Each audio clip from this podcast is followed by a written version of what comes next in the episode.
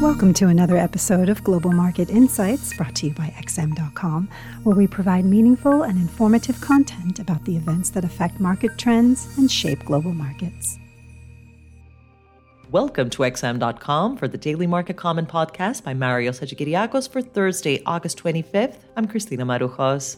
Global markets woke up in a sunny mood on Thursday, taking comfort from signs that China is stepping up its stimulus game. Beijing announced a new round of spending measures overnight, amounting to almost one percent of national output, which will be calibrated towards infrastructure spending to reinforce an economy that is losing power. The Chinese economy is getting hit from all sides, with a property sector crisis that has started to snowball amid rising global interest rates, zero-COVID strategies that have hamstrung growth by making shoppers weary of going out, and an unprecedented drought forcing factory closures. While this stimulus will help mitigate the damage, the sheer size of the measures so far is unlikely to be sufficient to stop the bleeding, especially in the enormous property market. It wasn't just China announcing new spending. The White House confirmed it will cancel up to ten thousand dollars in federal student debt for low-earning Americans, easing the debt burden on millions of people and scoring some political points less than three months out from midterm elections. Debt forgiveness can help boost spending and counter growth worries, but it is ultimately inflationary. With the world's two largest economies rolling out new spending, market participants got the green light to load up on riskier assets such as equities and commodity-linked currencies that are sensitive to global growth.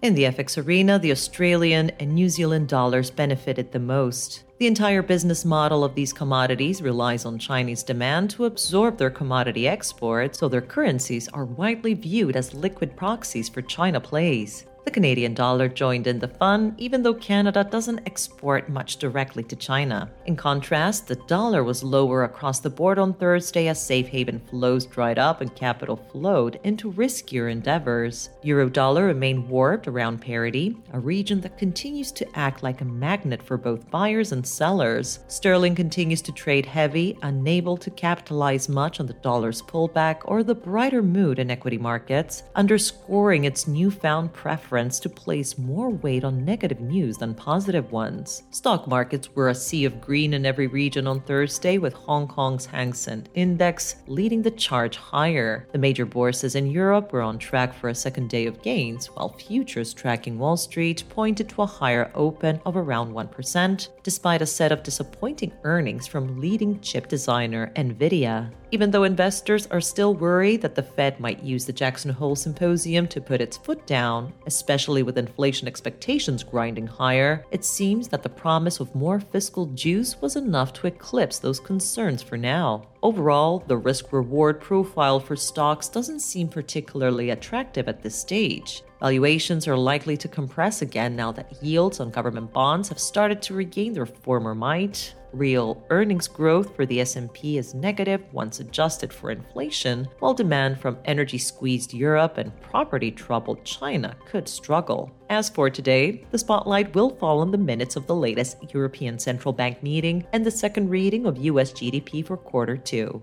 This was the Daily Market Comment podcast. Thank you for listening at X M dot com. Thank you for listening to another episode of Global Market Insights, brought to you by X M dot com. For more in-depth technical and fundamental analysis, be sure to visit w w w dot x m dot com forward slash research.